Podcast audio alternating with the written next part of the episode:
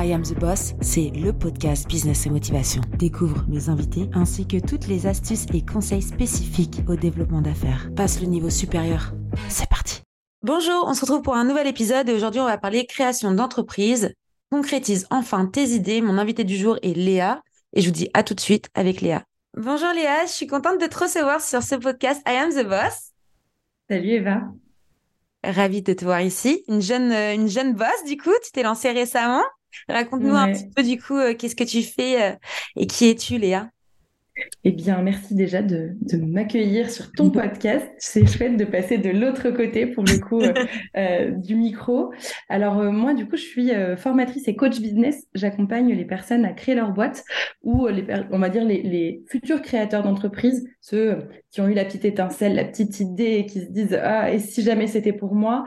Mais j'accompagne aussi les gens qui se sont déjà lancés, en général, il y a moins de 2-3 ans, mais qui pataugent parce qu'ils ont été beaucoup trop vite. Et mon job, c'est vraiment de les aiguiller, de les former, de les accompagner. Donc super, on va pouvoir du coup parler de la création d'entreprise.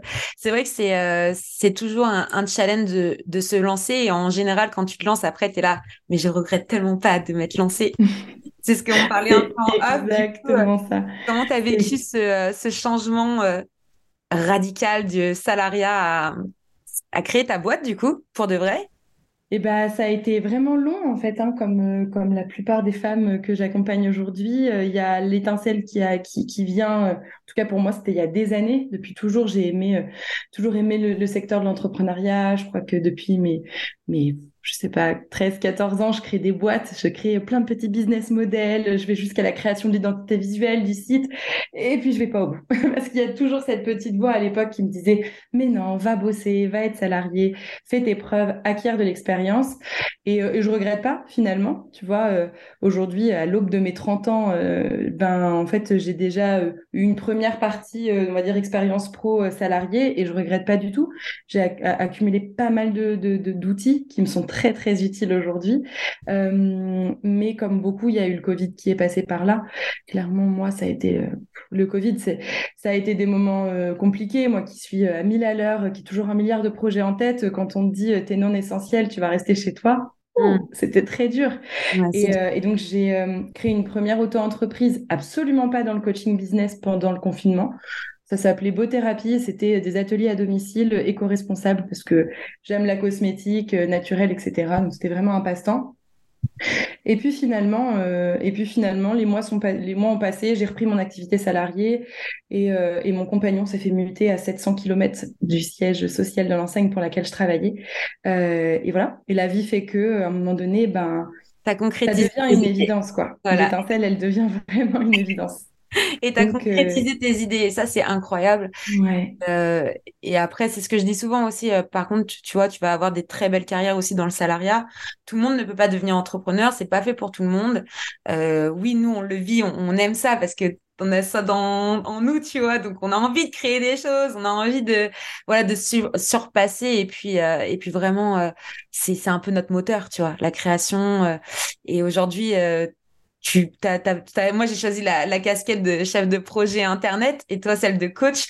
Mais euh, ça reste euh, accompagner aider euh, des entrepreneurs des entreprises à, aller au bout soit de leurs idées ou de leurs objectifs commerciaux leurs objectifs marketing. Et je trouve qu'on a quand même un beau métier. Ah ouais, je te rejoins je te rejoins mille fois. C'est à dire qu'à un moment donné quand tu entreprends c'est trop dur de le faire tout seul et euh, l'idée, c'est pas de se soustraire euh, au chef d'entreprise, que ce soit pour toi ou pour moi ou pour n'importe quelle autre personne qui travaille plutôt en support du chef d'entreprise. C'est pas de se soustraire à lui, c'est plutôt de lui dire, tu peux pas être bon partout. Et d'ailleurs, en ayant conscience de où commence et où s'arrête ta zone de génie, bah, c'est c'est comme ça que tu iras euh, un peu plus vite et un peu plus loin. En tout cas, surtout, tu vas pas perdre de temps et pas perdre d'argent inutilement et futilement avec peut-être les mauvais outils, les mauvais supports, etc. C'est vraiment d'essayer pour eux de, vraiment s'entourer. Moi, j'interviens plutôt en amont, du coup, vraiment sur la phase de création du business model et la partie stratégie de communication. Moi, je ne fais pas à la place d'eux, je forme les personnes à, je sais pas, à alimenter euh, comme leur sensibilité stratégique parce que oui, c'est vrai, tout le monde peut pas entreprendre, mais tout le monde peut avoir de très bonnes idées. Donc euh, là où peut-être ils n'ont pas naturellement le enfin le, espèce de profil entrepreneurial dont on entend beaucoup parler, en vrai, ça peut euh, s'acquérir peut-être parfois pas du tout. Et finalement, si c'est trop inconfortable, bah, c'est OK, on fait machine arrière, on retourne dans le salariat. Et moi, je trouve que c'est hyper OK. D'ailleurs, je crois que je, je, tu m'entendras jamais dire euh, non, je n'y retournerai jamais. Je sais pas en fait de quoi est fait demain. Je suis plus aujourd'hui la Léa qui avait il y a 10 ans. Je le serai certainement pas dans 10 ans non plus. Euh, mais voilà, l'idée c'est pour moi, l'important, c'était vraiment euh, de rendre accessible l'entrepreneuriat à des solopreneurs, à des personnes qui n'auraient jamais imaginé euh, mm. peut-être un jour devenir leur propre boss. Tu vois, je te fais même un petit placement de produit pour ton mais, mais toujours, et ça, c'est la base, tu vois, de, de du podcast. Le podcast, pourquoi je l'ai créé, c'est que c'était vraiment dans l'idée de Ok, mais en fait, tu peux, tu peux devenir ton boss, en fait. Ça sert à rien de me dire, ah ouais, t'as de la chance et tout. Non, c'est pas de la chance, mec. Euh, j'ai, moi, j'ai claqué la porte de plein de grosses boîtes dans lesquelles j'ai travaillé. Euh, je rentrais pas du tout dans les cas. C'était pas fait pour moi, le salariat. C'est, j'ouvrais trop ma bouche. Je, je, trop mon avis, en fait. Et ça, ça plaît pas, hein, dans des gros groupes. J'ai quand même travaillé pour des gros groupes, hein. J'ai Sarah, euh, Century, euh, Century 21, euh, Renault, enfin, vraiment des, grosse structure, si tu ouvres trop et tu donnes trop ton avis, ça va pas. Tu vois Moi, une fois j'arrivais, c'est ah non mais ça, euh, la fille, elle a 18 ans, elle ouvre sa bouche partout, tu vois. Euh, en fait, tu vas te calmer, tu vas nous écouter. Ouais, mais pourquoi vous faites ça, tu vois? Euh, J'avais besoin de, de réponses. Et, ouais, ouais, mais ça je comprends. Et dans les gros groupes, on te, on te dit, tu fais ça, mais on va pas t'expliquer pourquoi, en fait. Donc, moi, je, me claque, tu vois. Puis, donc bref, mais ouais, le, podcast, pour revenir euh, au sujet principal, c'est que ouais, tout le monde peut devenir son propre boss, euh, que tu aies 20 ans, 30 ans, 40 ans. Là, j'ai exemple concret, mon père, il a 55 ans, il se lance. Hein. Et euh, tu peux, tu peux en fait, à n'importe quel âge, il faut pas avoir de, de se dire je suis trop jeune, je suis trop vieux, c'est pas le moment, j'ai des crédits en cours parce que ça c'est souvent, je peux pas, je peux pas me permettre. Bah si en fait, tu as des dispositifs aujourd'hui euh, qui te permettent de concrétiser tes idées. Euh, tu es en France, tu as des aides énormes euh, que tu peux récupérer pour, pour te lancer. quoi. Ah mais clairement, mais alors c'est sûr, hein, on se lance pas comme ça, on prépare le terrain, on, on se fait former, on se fait accompagner si on n'est pas en capacité de créer son business model soi-même, etc. Et puis on met des filets de sécurité. Euh, Ça c'est trop important et ce que tu dis c'est hyper vrai, mais Franchement, on aura beau euh, entendre, tu vois, moi je vais pas faire de politique ici parce que déjà je suis euh, absolument apolitique, mais dans l'idée, tu entends toujours, euh, il y, a, y a trop de ci, il y a trop de ça, il y a Non, clairement, je suis désolée, mais la France fait partie des pays dans lesquels, ok, il y a beaucoup d'impôts, c'est sûr que c'est hyper chiant de travailler, tu as l'impression de payer vraiment une grosse partie de ce que tu vends en impôts, mais à côté de ça, bah, en fait, sans les subventions de départ, sans euh, le maintien de ton pôle emploi pendant deux ans, euh, sans euh, les subventions, les CCI et autres chambres des métiers qui peuvent t'accompagner aussi au départ, et ben en fait, tu peux pas te lancer. C'est-à-dire que réellement, aujourd'hui, oui, l'entrepreneuriat, ça devient hyper accessible. Par contre, T'as deux, c'est comme si tu as deux ans pour monter une boîte. Bah, ne crame pas en fait un seul mois inutilement. Tu prépares en amont vraiment ton business, le jour où tu arrêtes ton activité salariée ou alors où tu décides de te mettre à ton compte, c'est pour y aller. Tu as déjà un plan ah. d'action et tu procrastines pas, tu regardes pas Netflix euh, pendant trois mois dans ton canapé. quoi. Non, ça, je suis totalement d'accord. Et après, surtout, moi, je vois sur euh, ce que bon, je suis quand même chef de projet, donc j'ai quand même énormément de freelance avec qui je travaille. Je fais beaucoup de euh, euh, de portage salarial ou on va dire d'externalisation quoi euh, de, des tâches des missions de, de, certains de mes clients et l'erreur principale que je retrouve chez beaucoup de juniors j'appelle des juniors c'est des micro-entreprises de moins de allez un an ou deux ans tu vois. Donc vraiment ceux qui se lancent en micro-entreprise que ce soit des étudiants ou sortis d'études voilà ils se lancent en micro-entreprise ils se lancent en freelance. Ils n'ont pas conscience en fait parce que du coup ils ont l'acre. Donc, pour ceux qui ne connaissent pas là, c'est réduction d'impôt pendant trois ans. Donc, vous avez un, des paliers de pourcentage que vous allez redevoir donc à l'URSSAF, qui est aujourd'hui euh, anciennement le RSI. Donc, euh, les, charges sociales que vous devez payer à l'État. Donc, en fait, ils font des petits prix. Et puis, euh, la deuxième année, ils se rendent compte que, ah, mais c'est bizarre, l'URSSAF, il me demande tant.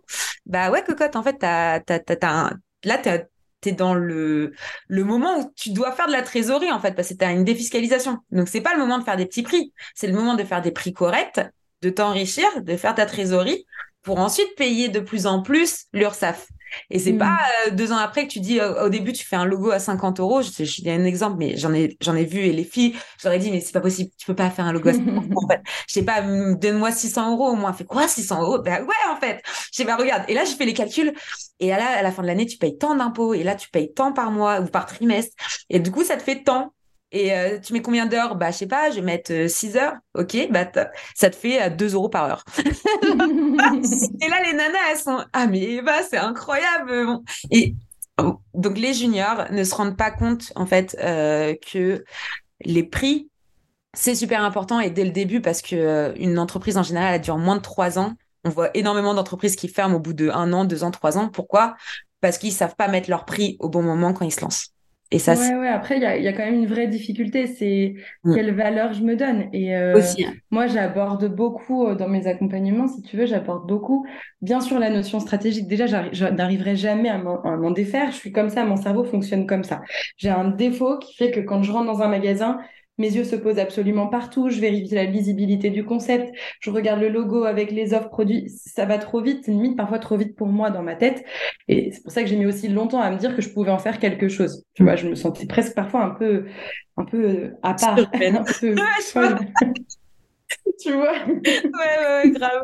euh, mais du coup, n'empêche que du coup, même si j'ai cette sensibilité stratégique, j'ai une grosse, grosse sensibilité humaine. Et dans mes accompagnements, j'explique vraiment que quand tu crées ta boîte, il faut aussi que tu t'attendes à vivre les montagnes russes émotionnellement parlant. Et la, la, la, question de fixer ses prix, elle, moi, elle, elle, intervient dans mon parcours, mais elle intervient dans mon parcours genre hyper loin après euh, avoir fait un gros travail de fond sur qui tu es, c'est quoi tes valeurs, ton pourquoi, tes motivations, pourquoi tu entreprends, qui tu es, en fait, de sorte à ce que tellement on pose les fondations du business model sur la personne qu'elle incarne au travers de son histoire, et bien derrière, l'expérience client, la communication, tout le reste, en fait, c'est naturel c'est-à-dire que elle va devenir unique, mémorable. Il n'y aura pas besoin de rentrer dans une démarche commerciale à convaincre pieds et poings liés à son, prospect qu'il faut absolument qu'elle passe par elle. Elle aura du coup pas besoin non plus de faire des petits prix parce qu'en en fait, elle a tellement donné d'énergie en amont à construire un business canon qu'au moment où on abordera les prix, ben, on aura déjà assez naturellement travaillé sur la question de la valeur qu'elle se donne. Mais ça, ça fait partie des plus grosses difficultés. Je suis d'accord avec toi qu'ont les entrepreneurs, euh, qu'ont les créateurs. Et moi, je rencontre aussi des personnes en séance de coaching, euh, même après 5 ou 6 ans, euh, qui, mm. euh, je ne sais pas comment ils ont fait pour durer autant de temps, mais ne gagnent pas assez leur vie. Pas, en tout cas, pas par rapport à la, à la qualité de ce qu'ils font. Il y en a aussi qui ont gardé la même tarification, qui était juste dès le départ. Donc globalement, bah, ça, ça, voilà, ça leur permettait de vivre, de payer leurs charges, de mettre un peu de trésor de côté. Mais en fait, j'estime qu'au bout de 4 ou 5 ans, tu n'as plus la même expertise. Donc là aussi, tes prix doivent, doivent évoluer. Exactement. Et d'où l'importance, parce que normalement, une grille des tarifs, c'est euh, la réglementation. Tu es obligé d'avoir une grille des tarifs euh, au moins annuellement. Après que tu la gardes pendant 10 ans, on s'en fout en fait, mais normalement, tu dois avoir une grille des tarifs, euh, avoir des prix fixes. Après, tu peux faire des réductions à certains clients, etc. Mais de base, t'es pas censé faire un, un, un, prix à la tête. Donc, à la... c'est quand même normalement censé avoir une grille des tarifs. Euh, pourquoi je dis ça? C'est que même moi, euh, pour parce que j'ai quand même fait cinq ans d'événementiel, grosso modo de 2015 à 2020. 2020, voilà, crise sanitaire, je me suis lancée dans le web. Donc je me suis retrouvée avec plein de casquettes différentes, euh, développeuse web, j'ai fait du SEO, j'ai fait de la du Google Ads, du community management, j'ai vraiment fait tous les métiers du digital et euh, j'étais incapable de savoir vraiment combien ça coûtait, quels quel étaient mes prix. Et après, au fur et à mesure, bah, tu t'adaptes parce que tu te rends compte que ça, ce que tu as vendu, bah, c'était pas du tout le prix que tu aurais dû le vendre parce que tu as fait énormément de travail dessus et tu t'es rendu compte, bah, en fait, c'est pas euh, une semaine qu'il te faut, mais peut-être trois semaines. Et donc, ça va pas être le même tarif. Donc après, tu peux t'adapter au début. Et euh, une fois que tu as l'expertise, réaugmenter un petit peu tes tarifs. Exactement. Gros exemple. Ou alors revoir ton process. Tu vois, si à un moment donné, tu sens aussi que tu as, plafonné sur ta tarification, que tu commences vraiment à. C'est-à-dire, si tu es sur une, on va dire, es sur la base de ton marché, la moyenne de ton marché, si tu veux monter au-dessus, il faudra forcément que tu augmentes ton expérience client ah. ou la qualité de tes produits. Mais juste, tu peux pas parce que ton produit, il est déjà nickel comme ça. Et eh bien, alors, dans ce cas, c'est ton process. Il faut aller réduire et automatiser un maximum de tâches là où tu peux le faire. Gagner du temps, euh, euh, peut-être imaginer d'autres supports. Euh, moi, je prône l'expérience client, tu vois, je prône euh, chouchouter chaque client. C'est déjà tellement dur d'avoir des clients. Alors, euh, je parle même pas de clients, je parle d'ambassadeurs. Enfin, vraiment aller au, au, step supérieur. Mais, et ça, non, habituellement, je dis plutôt que ça s'inclut dans de la personnalisation, le côté très sur mesure, l'accompagnement. Sauf que ça a un prix. Et malheureusement, on arrive aujourd'hui aussi, du coup, forcément, sur une explosion des créations d'entreprises qui font explosion de la concurrence. et on va finir par tirer un peu la couverture de son côté en mode de...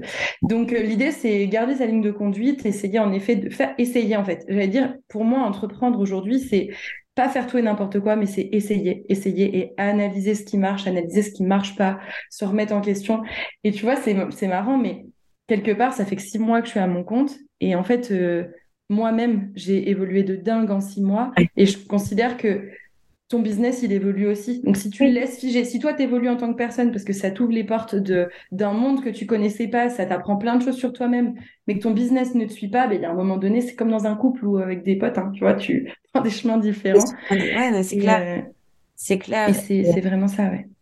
Et c'est pour ça, faut pas avoir peur d'augmenter ses prix quand on sent que c'est le moment quand on sent que ça y est, en fait, tu es capable de donner un service super quali, euh, tu as fait ton expérience, ça y est, pour faire vraiment un, Exemple, hein, il y a trois ans, je me lançais dans le community management, je n'y connaissais absolument rien. C'est juste que j'ai toujours un peu touché aux réseaux sociaux, donc je me suis dit, bon, on m'a demandé de le faire, c'est le Covid, voilà. Mes premiers mois, tiens-toi prête, hein, j'ai facturé 300 euros par mois, par mois de community management. Tout le CM d'un compte Insta ou d'un... Exactement, ah euh, Facebook, Instagram. Euh, genre, euh, je comptais même pas les posts. Moi, je postais à fond, tu vois. Genre, j'étais là en mode, ouais, je suis une community manager et tout trop fan. Et après, quand je me suis rendu compte des prix de mes concurrents, j'ai fait, ouais, ok, je comprends pourquoi j'ai eu plein de clients d'un coup, tu vois. Genre, je m'étais retrouvée genre à 15. Bah, au moins, ça t'a donné de quoi, ça t'a donné de quoi, euh, bah voilà, roder un peu tes, process, ton expérience et ah, puis avoir des retours, des avis Google et qui vont bien et. Exactement. Exactement. C'est comme ça d'ailleurs que, que, que, ça fonctionne. En vrai, c'est hyper évolutif. Moi, je le vois. Hein. Même chose que toi. Et pour le coup, euh, c'est pareil. Mes formations, là, actuellement, elles sont certifiées CPF et Calliope. Euh, et bien, Heureuses sont mes clientes qui ont pu bénéficier des tarifs actuels, mais clairement, il est prévu que. Alors, je me laisse vraiment d'ici la fin de l'année parce que j'ai tellement de projets sur le feu que j'ai pas envie de faire tout et n'importe quoi. Mais euh, tu vois, mon identité visuelle, elle va être entièrement revue à la fin de l'année pour pouvoir vraiment coller plus à la personne que je suis. Mmh. Euh, mes formations vont, dans le fond, pas changer, mais dans la forme un peu aussi. La tarification va changer. C'est hyper important. Normal. De toute façon, je trouve qu'il y a des fois, ça s'explique même pas. Tu as une sorte d'intuition qui fait que tu sens que tu es un peu en, en en décalage avec ce que tu fais avec tes offres, avec tes prix, avec même les clients que tu attires. Il y a toujours, il y a un moment donné où se passe un truc qui s'explique pas. Et ben, en fait, il faut l'écouter, cette intuition. Faut pas se dire, non, ça doit être moi. Non, non, je vais accepter, du coup, ce client un peu puant, là, que j'ai senti que ça allait pas trop Une fois, hein, pas deux, c'est le tribunal de commerce, tu vois, pour un mauvais exemple. Et euh, il faut savoir laisser aussi le client partir. C'est-à-dire que ça a été le moment où tu l'as. Euh, S'il a un autre, pareil, chacun fait sa route en fait et euh, ça en bonne euh, tout se passe bien il hein. n'y a pas de moi tous mes tous mes clients bon à part celui avec qui je suis en tribunal en ce moment mais tous mes clients ça s'est toujours bien passé. Genre j'ai toujours eu des trop bons avis. On m'a toujours recommandé. Enfin je fais pas du tout de prospection. Moi ça fait huit ans que je travaille par le bouche à oreille donc c'est mon gagne-pain. Euh, j'ai aucune enfin voilà. Euh, mais pourquoi je t'ai dit ça? J'allais dire un truc je sais plus quoi. Euh, ça parce que je, parce que je te je te disais en gros que hum, tu avais la notion. Qu'est-ce que je te racontais? Ceux qui nous écoutent, si vous pouvez nous aider. On est non, trop... bref. Parce qu'on pense à trop de choses. Tu vois, ça, c'est le ouais, pour les problèmes de nos cerveaux. Si tu ça pense à trop de choses. Enfin, mais, euh... c'est super important de savoir garder. Voilà, c'est super important de savoir garder, de, de savoir garder un client mais si on ah, c'est partir parce que quand ils partent, c'est à ce moment-là que tu as des nouvelles choses qui arrivent. Voilà, c'était ça le truc. C'est que parfois tu as des... ça arrive, tu sais pas trop, euh, ça arrive comme ça quoi. Et puis euh, ton client, il trouvera une solution parce qu'il y en a plein d'autres sur le marché et toi-même, tu trouveras plein d'autres clients parce qu'il n'y a pas que lui qui avait ce besoin-là et, et c'est OK. L'idée, c'est pas de faire la fine bouche, tu vois, bien sûr que non, surtout quand tu es en phase de création. Euh, L'idée, c'est pas de dire, euh, voilà, mon client cible, c'est exactement celui-là et s'il sort un petit peu du cadre, non, je le prends pas. Ben non, parce qu'en fait, du coup, ça peut être aussi l'occasion de, tester de nouvelles choses et peut-être de, euh, là où tu pensais que ton client allait être celui-ci, ben peut-être que finalement, ce que tu avais projeter parce que c'est pareil en phase de création, tu as euh, les enquêtes de clients cibles, tu as, euh, tes, fameux questionnaires, etc. Maintenant, qui va avoir répondu à tes questionnaires? Oui, il y a une partie, ça va être des potentiels des potentiels clients. Sinon, tu vas avoir papa, maman, les cousins, les cousines. Hyper sympa d'avoir répondu. Mais du coup, ça vient biaiser tes résultats. Donc, c'est bien d'anticiper, c'est bien de se préparer et d'avoir des grands principes. Mais en tout cas, moi, je reste persuadée que le business model du départ, qu'il faut absolument faire, il faut aussi le penser en étant très agile. Il faut absolument que tu puisses très rapidement derrière, au bout de six mois, même un an, ne pas culpabiliser de te dire ah mais je vais déjà changer mes offres, ah je vais déjà changer mon identité visuelle, ah je vais déjà non c'est pas grave. Tant mieux d'ailleurs, ça veut dire que tu perds pas de temps en fait, ça veut dire que tu évolues rapidement et que surtout tu évolues au rythme où ta boîte évolue. Après c'est compliqué, il y a vraiment il y a beaucoup de personnes qui ont du mal à, capter ce ce qu'on est en train de dire. Il y en a, ils ont besoin que tout soit carré, propre, qu'il n'y ait pas un péco de travers pour se lancer ou pour lancer une idée ou un truc. Et ça, c'est tellement une perte de temps, tu vois. C'est, euh, mais on s'en fout en fait. Même s'il y a une, une, faute dans ton poste, bah tant pis. La prochaine fois, tu t'essaieras de pas en faire. Et même s'il y en a une il y a que toi vraiment qui la vois ou quelqu'un qui va te faire le commentaire. Au pire, ça te fera un commentaire, tu vois. C'est euh, c'est ça, c'est un problème pour beaucoup beaucoup d'entrepreneurs. Ce truc de ah non, c'est pas prêt, faut que je relis ou ou même les vidéos. Ah non, euh, comment j'ai dit, il faut que je la refasse. Mais non, en fait, poste là, on s'en fout. Il y a tellement de vidéos en ligne. Qu'est-ce qu'on s'en fiche, tu vois? Là, j'étais à Vivatech, euh, au stand Meta, il me dit quoi, le gars? Non, mais va, tu te rends compte qu'il y a que 40% des utilisateurs de Meta qui font des vidéos. 40%.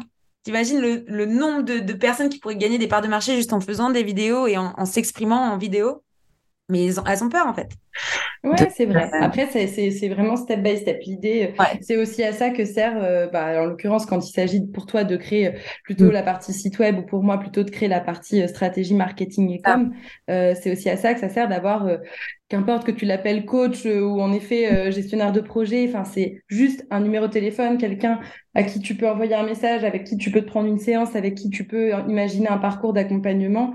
Euh, ça fait vraiment du bien, juste de temps en temps de pouvoir se dire là je me sens bloqué, j'ai peur, d'où vient mon blocage et, et go j'y vais. Ça sert vraiment à ça de se faire accompagner, sinon tu restes dans, dans ta galère et tu n'avanceras pas. C'est moi c'est le constat que j'avais fait, c'était vraiment ça en me disant mais j'ai travaillé pendant un peu moins de dix ans, du coup, euh, au sein d'enseignes euh, en franchise, etc. Donc, je maîtrisais vraiment toute la partie développement commercial, marketing de ces enseignes-là.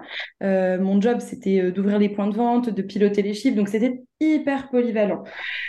Et en même temps, je me disais, mais en fait, ces grosses enseignes-là. Alors moi, j'ai pas travaillé dans des grands groupes comme toi, donc pour le coup, j'ai plutôt eu l'opportunité d'être hyper polyvalente, qu'on ne vienne jamais vraiment me dire, c'est comme ça et pas autrement. D'ailleurs, je crois que c'est pour ça que j'ai jamais postulé dans des grands groupes, parce que je sais qu'il y aurait eu incompatibilité de caractère, je crois.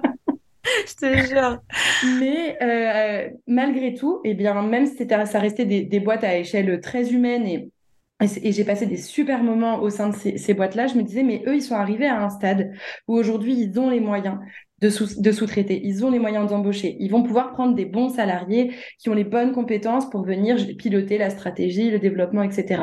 Et je voyais qu'avec la, la, phase Covid, il y avait tellement de créateurs d'entreprises. Je me disais, mais tous ces gens-là, ils vont se prendre un mur parce que s'ils sont pas formés, s'il y a personne pour les guider, eh bien, c'est dommage. Il y avait certainement des bonnes idées qui vont péricliter dans le temps parce qu'ils n'auront pas eu les bons outils et les bons codes à ce moment-là. Donc, c'est pour ça que je me suis dit, ben, plutôt que de continuer de donner mon énergie, mes idées, mes outils euh, à des enseignes qui le méritent, mais mais j'avais j'estimais à ce moment-là qu'un un, un, solopreneur ou un indépendant, qui soit auto-entrepreneur ou même en SASU, enfin qu'importe, mais en tout cas dans ses débuts, dans ses trois premières années d'activité, méritait d'avoir les mêmes outils que ces grandes enseignes qui, euh, qui elles aujourd'hui cartonnent. Et d'ailleurs, euh, les grosses enseignes aujourd'hui, euh, et ça c'est souvent quelque chose que je disais aux clientes quand j'étais sur place et que j'étais sur site et que je faisais des visites, tu vois. Quand tu vas sur le salon de la franchise, aujourd'hui, tu oublies que derrière, euh, euh, que derrière, bah, moi, la, dernière enseigne pour laquelle j'ai travaillé, qui s'appelle BAB Baraboté, aujourd'hui, elles ont 25 établissements. Et eh ben, tu pourrais dire 25 établissements, c'est une grosse enseigne nationale, ok. Mais en fait, faut pas oublier que derrière, il y a eu un entrepreneur de base. Tu vois, il y a sept ans en arrière, sept ou huit ans, je crois, euh, la fondatrice, elle était esthéticienne et elle a monté son truc. Et, et, et en fait, moi, aujourd'hui, j'accompagne les personnes qui en sont à cette étape-là. et tant mieux si dans cinq ans, et eh ben, eux aussi, ils ont envie de, de, de, multiplier le modèle. En plus, je pourrais encore les accompagner parce que pour le coup, ça faisait partie de mon dada. Mais, tu vois, dans l'idée, je trouve ça exceptionnel. Vraiment, l'entrepreneuriat, c'est des, c'est des opportunités et des chemins de vie et il faut voir grand Vraiment, enfin, il faut, faut pas se, se, freiner, quoi, avec des, des blocages. Et, et, aussi avec cette idée, euh, oui, comme tu disais tout à l'heure, c'est pas parfait, j'y vais pas, mais qu'est-ce que vont dire les gens de moi, etc. Mais en fait, les gens le disent pas, mais les gens, quand ils vous regardent, ils vont critiquer par écrit, mais pas dans leur tête, c'est juste vous leur renvoyez le fait que, que vous êtes euh, waouh, vous avez osé le faire quoi. Et donc en fait, ils vous le diront jamais, mais vous êtes inspirant juste par le fait de vous être lancé et d'avoir tenté. C'est juste ça en fait. Il y en a quand même qui le disent. Ils sont gentils. c'est vrai. Mais malheureusement, il y, en a, il y en a quand même peu, ou en tout cas, euh, peu qu'ils l'écrivent. Euh, oui, moi, c'est des choses, par exemple, euh, ouais, dans les personnes, là, depuis que je me suis lancée, dans les personnes qui, qui euh, des personnes, par exemple, de, longue date, qui me connaissent de longue date, mais qui sont pas hyper proches de moi, c'est des personnes qui vont pas oser me dire, ah tiens, j'ai lu ça ou j'ai vu ça, en tout cas, pas me l'écrire. Par contre, je vais les croiser au détour d'un café ou je vais les croiser en ville et ils vont finir par me dire, c'est trop bien ce que tu fais, ah, j'ai adoré ça. Mais c'est ça, exactement pareil. C'est là en mode, mais. Oh pourquoi faut que tu Alors, ça fait du bien. Je vais pas mentir, ça fait du bien. Il vaut mieux que ce soit ça que rien du tout. Mais quand même, tu as envie de dire, mais c'est cool. Je suis contente d'apporter de, de, la bonne vibe, de, éventuellement que tu aies appris des choses, que tu aies utilisé une partie des conseils pour ton business. C'est le but de ces contenus gratuits d'Instagram. Et du coup, c'est ce que je te disais aussi en off bientôt du podcast mais euh, c'est important euh, de d'aider aussi et d'épauler les entrepreneurs euh, autour de nous en leur disant ça c'était trop bien, ça mmh. c'était génial, ah j'ai adoré ce post ou j'ai adoré cette vidéo ou cet épisode de podcast parce que j'ai appris plein de choses. Et c'est des petits moteurs qui coûtent rien, mais qui peuvent vraiment permettre aux personnes de débloquer ces fameux blocages. Je sais pas si vous avez une, une nana entrepreneuse autour de vous qui se tente à la vidéo, à la fameuse vidéo dont je parlais tout à l'heure, et si c'est sa première et qu'elle n'est pas parfaite, mais juste que vous trouvez la démarche canon, ben faut lui dire. Ouais. Faut, faut vraiment lui dire. Oser dire les choses, quoi. Et on va rester sur ce mot de la fin de cet épisode. Je vais mettre toutes les informations de, bah, de ta formation, de ton business en ligne. Euh, Léa, euh, si vous voulez euh, la contacter, n'hésitez pas. Hein. Euh, ça sera dans les ressources de l'épisode. en tout cas, super cet échange super riche. Euh, riche en. Je pense que les gens qui veulent se lancer et concrétiser leurs idées, s'ils ont écouté cet épisode, et je pense, vous pouvez le dire en commentaire. Du coup, exprimez-vous. ah oui, exprimez-vous. Autant sur les 5 étoiles sur Apple Podcast. vidéo YouTube. commentaire sur la vidéo YouTube, s'il vous plaît, donnez de la force. et, euh, et, ouais, non, carrément trop bien. Et euh, ouais, j'espère que j'espère que ça vous a plu. J'espère que ça t'a plu aussi, Léa. C'était très chouette. Et puis on se dit à bientôt à tout le monde. Merci Eva. Belle aventure. Merci d'écouter I Am the Boss et si l'épisode t'a plu, n'hésite pas à me laisser 5 étoiles sur Apple Podcast. Découvre Squadmate, la plateforme qui pop tes idées pour que tu puisses déléguer en toute sérénité. Je t'assure qu'il n'a jamais été aussi simple de recruter. À très vite.